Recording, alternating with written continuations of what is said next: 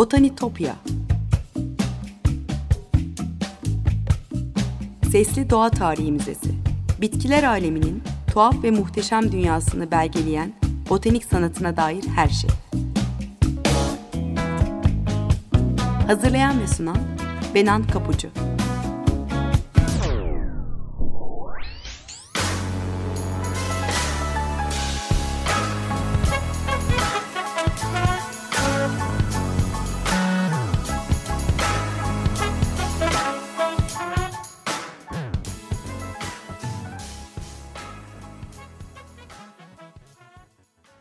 Merhaba sevgili Açık Radyo dinleyicileri.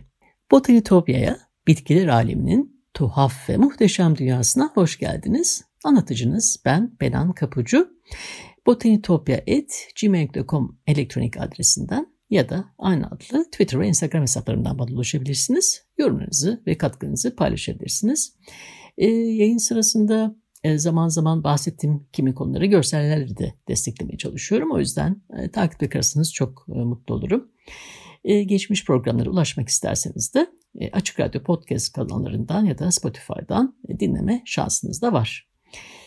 Sevgili dinleyiciler, bugün size yaz sıcaklarına karşı pek direngen, yüzlerce yıldır insanlığın binbir derdine deva bir bitkiden bahsedeceğim. Deve dikeninden konuşacağız. Anadolu'da deve diken, dikenlerine deve kengeli, Meryem Ana dikeni, süt deve dikeni, sütlü kengel, e, Akkız, Şevketül Meryem, e, Mübarek Dikeni gibi adlar da vermişiz. E, neden direngen dedim? E, çünkü çok zorlu koşullarda yaşayabiliyor. E, aşırı sıcaklara karşı yeşil kalabiliyor. E, yol kenarlarında ekili olmayan tarlarda e, sıkça çıkar karşımıza. E, onun yeşil kalmasını sağlayan özelliği amansız dikenlerle donatılmış olması. E, Birçok bitki e, aşırı sıcaklarda artan e, terlemeyi azaltabilmek için yapraklarının büyük bir kısmını sertleştirerek e, dikene dönüştürüyor ve böylece su kaybını azaltmaya çalışıyor. E, az su olduğu için de gövdelerini sertleştirip dik durmayı başarabiliyorlar. Dikenleri sayesinde bu bitkiler lezzetli gövdelerini kurtlara, böceklere, kuşlara ve diğer büyük hayvanlara karşı da korunmuş oluyor. Bilimsel adı Silibum marianum ya da Cardus marianum e, olan papatyagiller ailesine ait. E, boyları e, 30 ile 100 santim arasında değişiyor. Köşeli biçimdeki gövdesi seyrek tüllerle kaplı. E, bir ya da iki yıl e, yaşayabiliyor bu bitkiler. Yaprakları soluk yeşil renkte, beyaz damarlı ve dikenli. Bağışçıkları e, dikenli ve açık yeşil renkli yapraklar ile mor renkli küçük çiçeklerden oluşuyor. Çiçek bahçenin içinde yer alan e, çok sayıdaki tohumları paraşüte benzer tüylere sahip. Bu tohumlarının e, rüzgarla uçarak uzak mesafelere dağılmasını sağlıyor.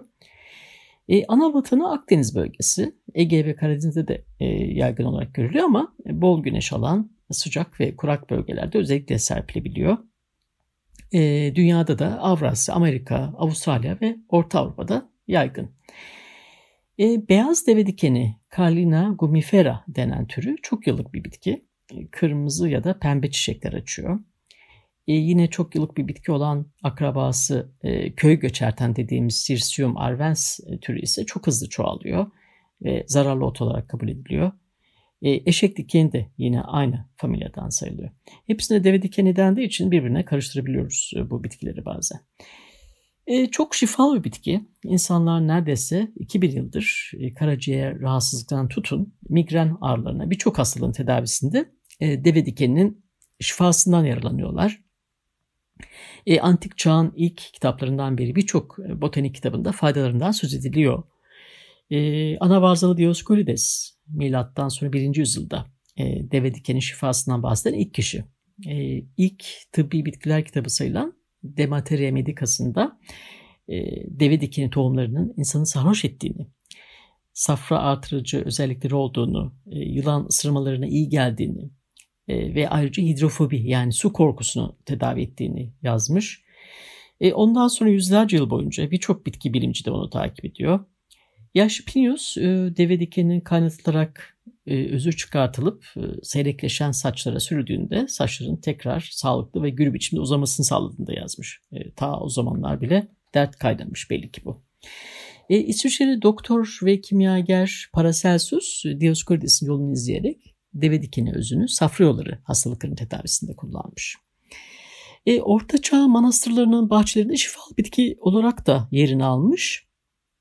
E, Orta Çağ'da yaşamış bir Cizvit rahibi ve bitki bilimci olan John Gerard e, 1597'de e, bitki tarihini anlattığı The Herbal kitabında birçok hastalıkların tedavisi için e, deve dikeni cinsinin Cardus ya da Sinus benedictus türünü önermiş. Sinus benedictus aslında e, görünümü ve mor çiçekleriyle deve dikeniyle sık sık karıştırılan şevketi bostan bitkisi. Şevketi bostan e, ve süt deve dikeni holy thistle yani kutsal deve dikeni diye geçiyor kaynaklarda. Aslında farklı bitkiler bunlar. Gerard bu dikenli bitkinin e, inatçı e, yani bu dikenli bitkinin yapraklarını inatçı e, ülsere karşı önermiş. Yaraları her zaman iyi geldiğini, sıcak suda demlendiğinde ateşi düşürüp e, baş ağrılarına iyi geldiğini yazmış. E, şöyle yazıyor kitapta. Yaprakları suda demlenerek ya da toz halinde alınırsa baş ağrıları ve migrene çok iyi geliyor. E, vücudun herhangi birindeki ağrıya iyi geliyor. Tüm bedeni güçlendiriyor ve yorgunluğu gideriyor. E, aynı zamanda bedende su toplanmasına karşı da iyi. Hafızayı güçlendiriyor ve ağır duymayı engelliyor. Ağız yaralarına ve geçmeyen cerahatlı yaralara Cardus benedictus yapraklarının tozu ya da suyundan daha iyi gelen bir şey yok diyor. Kökünün melankoli ve melankoli nedeniyle ortaya çıkan diğer hastalıkların tedavisinde kullanacak en iyi ilaç olduğunu da söylüyor. E, ondan 50-60 yıl sonra İngiliz şifası, e, şifacı Nicholas e, Culpeper de deve dikeni suyunun sadece boyun tutulmasına değil e, çocuklardaki kemik erililiğine, raşitizm hastalığına da iyi geldiğini yazmış. E, karaciğer ve da, dalak rahatsızlığı bulunan farklı vakalarda kullanımdan bahsetmiş. E, sıtma ateşine etkisi olduğunu gözlemlemiş. Burada Kalbeper yine e, kutsal deve dikeni e, Şevketi Bostan'dan bahsediliyor e, olmalı. E, 1694 tarihli A Scripture Herbal kitabının yazarı William Westmacott da e, karaciğer ve kan dostu olduğunu söylemiş. Baharda haşlanarak diğer şifalı bitkilerle birlikte inebileceğini e, anlatmış. E, 2000 yıldır bütün şifa kitaplarında karaciğer şikayetleri için önerilen bir bitki bu. E, karaciğerin yenilenmesine uyardığı, iyileştirici ve antioksidan özelliği olduğu yüzlerce yıldır biliniyor. E son araştırmalarda bunun doğruluğunu kanıtlamış durumda. E, detoks ve antioksidan özelliği olan bitkinin e, tohum ve yapraklarında bulunan silimarinin e, karaciğerde biriken zehirli maddelerin atılmasını kolaylaştırdığı, e, safra üretimini arttırdığı biliniyor. E, deve dikeninin tohumları kavrularak veya demlenerek yaprakları da çiğ veya pişirilerek tüketiliyor. Burada yararlarından söz ediyorum ama bu, bu tip bitkisel takviyelerin doktor tavsiyesine uyarak bilinçli tüketilmesi gerektiğini de yine hatırlatmak isterim. Tabi deve dikenlerinin başka kullanım alanları da var. Birçok e, deve dikeni türünün tohumlarından yağ elde edilebiliyor. E, eski zamanlarda hem kandil yağı olarak hem de yemeklerde kullanılmış. E, misk deve dikeni ya da eşek dikeni dediğimiz Cardus nutans türünün e, çiçek başlarındaki incecik tüyler kağıt yapımında e, kullanılmış. Galagan dediğimiz Onopordum acanthum türünün tüysü kısımları ise yastık dolgu malzemesi olarak e, kullanılmış. E, şifalı oluşları bir yana mistik güçlerine de inanmışlar deve dikeninin. E, cebinize bir deve dikeni çiçeği koyarsanız kötülükleri de melankoliyi de savuşturacaktır. Bahçenizde deve dikeni varsa bu evinizi hırsızlara karşı koruyacaktır. Büyücüler de en uzun olanından kendilerine o sihirli çubuk yaparlarmış. Kimi de dikeni türleri de e, uzun yıllardır kusursuz görünümlerinden dolayı süs bitkisi olarak yetiştiriliyor. E, şeytan arabası ya da küre deve dikeni diye bildiğimiz ekinops e, bütün dünyada yüzlerce deve dikeni türü arasından belki de en gösterişli çiçeklere sahip olanı e, dikenli yaprakları mavi ya da beyaz olabilen top biçimli çiçek başları var. Avrupa, Doğu ve Orta Asya, güneyde de tropikal Afrika'ya özgü bir deve dikeni bu. E, deve dikeni e, Batı mutfağına da girmiş. E, başları kaynatılarak, taze dalları soyularak, kuşkonmaz gibi yağda çevrilerek, e, salata olarak ya da taze çiçek başları haşlanıp enginar gibi tüketilirmiş. Enginar da zaten Akdeniz kökenli bir akrabası deve dikeninin. E, ilk ne zaman ehlileştirilip mutfağa girdi hala tam e, bilinmiyorsa da İtalya'da bu yüzlerce yıl geriye giden bir gelenek. E, Göte'nin Sicilya'dan geçerken yolun kenarından toplanmış deve dikenlerini afiyetle yiyen iki adam görüp şaşırması da bunu bize anlatıyor.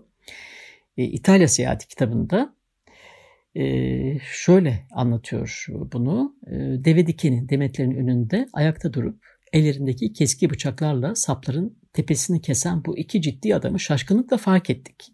Parmaklarının ucuyla dikenli ganimetlerini alıp sapı soyuyorlar ve içindekini zevkle yiyorlar diye yazar. E, deve dikeni yaprakları da ayrıca özellikle İskoçya'da e, samanla tanışmadan önce değirmenlerde dikenleri ötüldükten sonra sığırlara ve atlara yem olarak e, veriliyormuş. E, tartandan sonra İskoçya'nın e, başta gelen ulusal sembollerinden biri deve dikeni. Evet simgesel anlamlarını anlatacağım. Önce bir müzik arası verelim. E, İskoçya demişken e, Mel Gibson'ın yönettiği Braveheart filminde sembolik bir sahne vardır hatırlayacaksınız. Küçük Muron e, ileride eşi olacak çocukluk arkadaşı William Wallace'a babasının cenazesinde bir deve dikeni armağan eder. Yeri gelmişken o sahnenin meşhur soundtrack'ini dinleyelim. A Gift of a Thistle. Dönüşte hikayemizi kaldığımız yerden devam ederiz. Merhabalar tekrar 94.9 Açık Radyo'dasınız.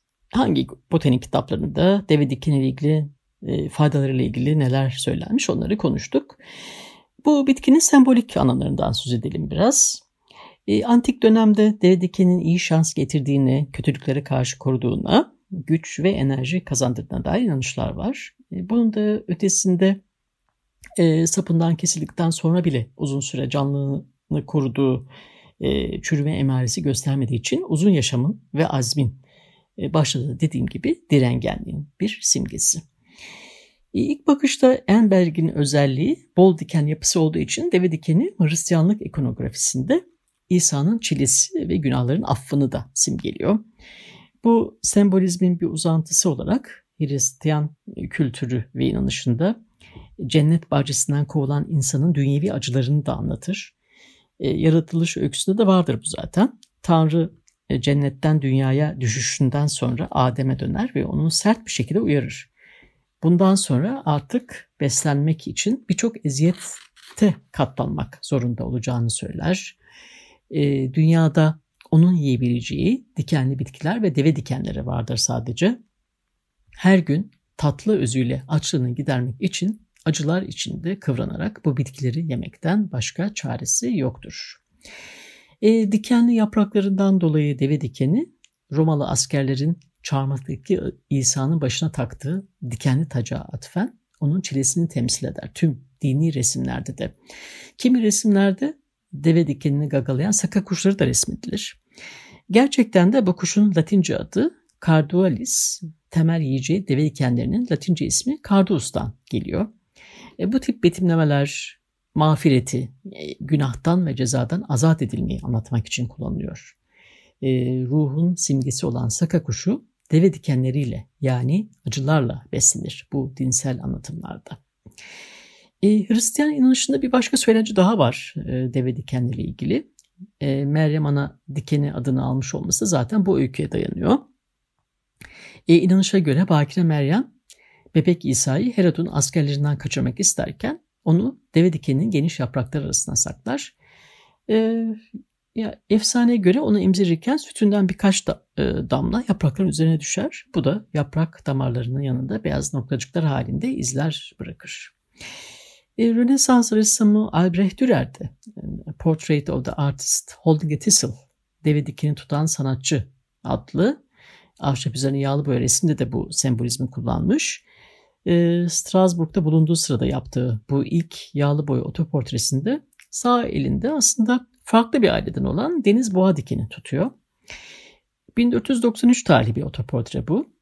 Dürer henüz 22 yaşındadır ve kendini duygularını, düşüncelerini gözden geçirme aracı olarak ömrü boyunca tekrar tekrar yapacağı otoportelerinden biri. E, bu bitkinin Almanca adı sadakat anlamına gelen Mannertrau. E, Dürer seyahatteyken babası evlilik koşullarını belirlemiş ve onun için uygun bir eş bulmuştur. E, resmin Nürnberg'deki nişanlısı Agnes Frey'e gönderilmek üzere yapıldığı yönünde spekülasyonlar var sadakati e, anlatmak için. E, ayrıca resmin üst kısmında Dürer'in el yazısıyla işlerim yukarının yazdığı yolda ilerler ibaresi var. Bu onun e, kaderinin Tanrı'nın elinde olduğu düşüncesini bir anlamda görselleştiren bir detay. E, Shakespeare eserlerinde de çıkıyor karşımıza.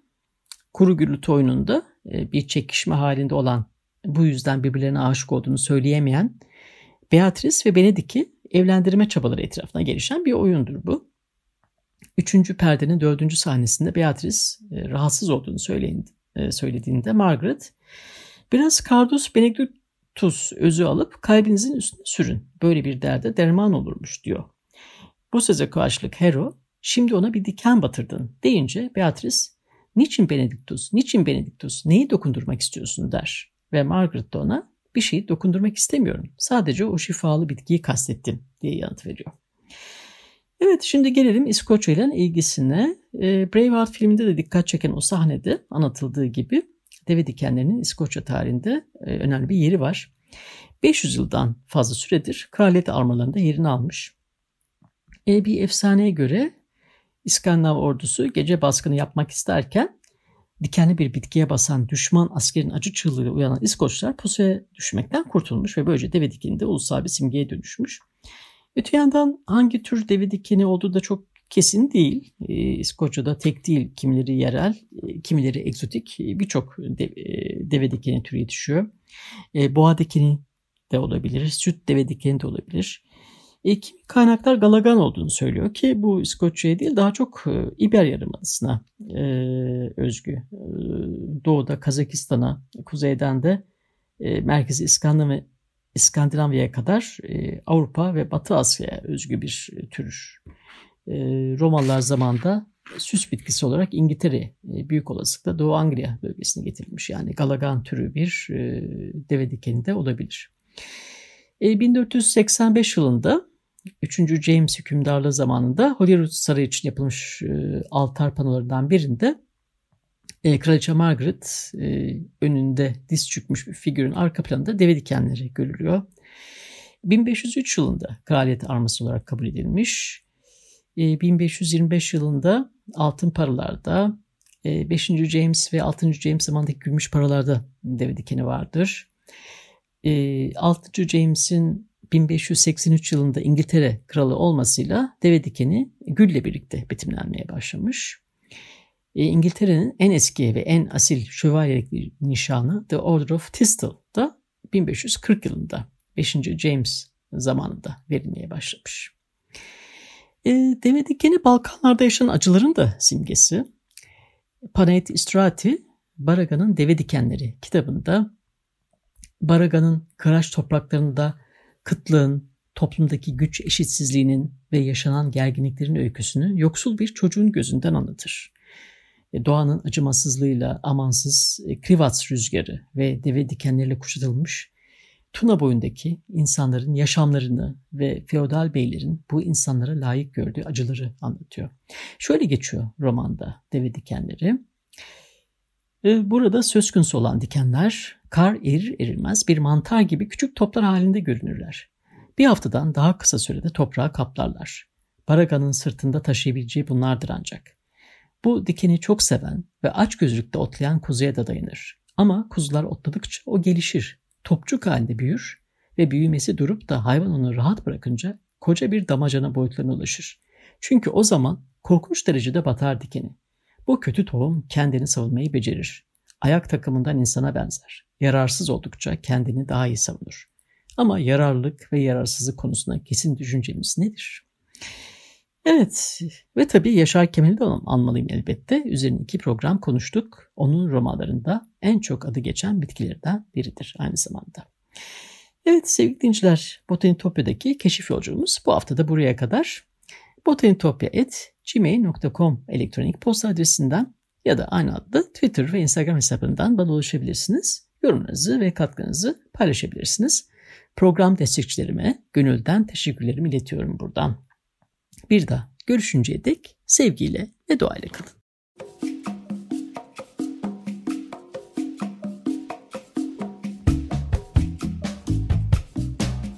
Botanitopya Sesli Doğa Tarihi Müzesi Bitkiler aleminin tuhaf ve muhteşem dünyasını belgeleyen botanik sanatına dair her şey. Hazırlayan ve sunan Benan Kapucu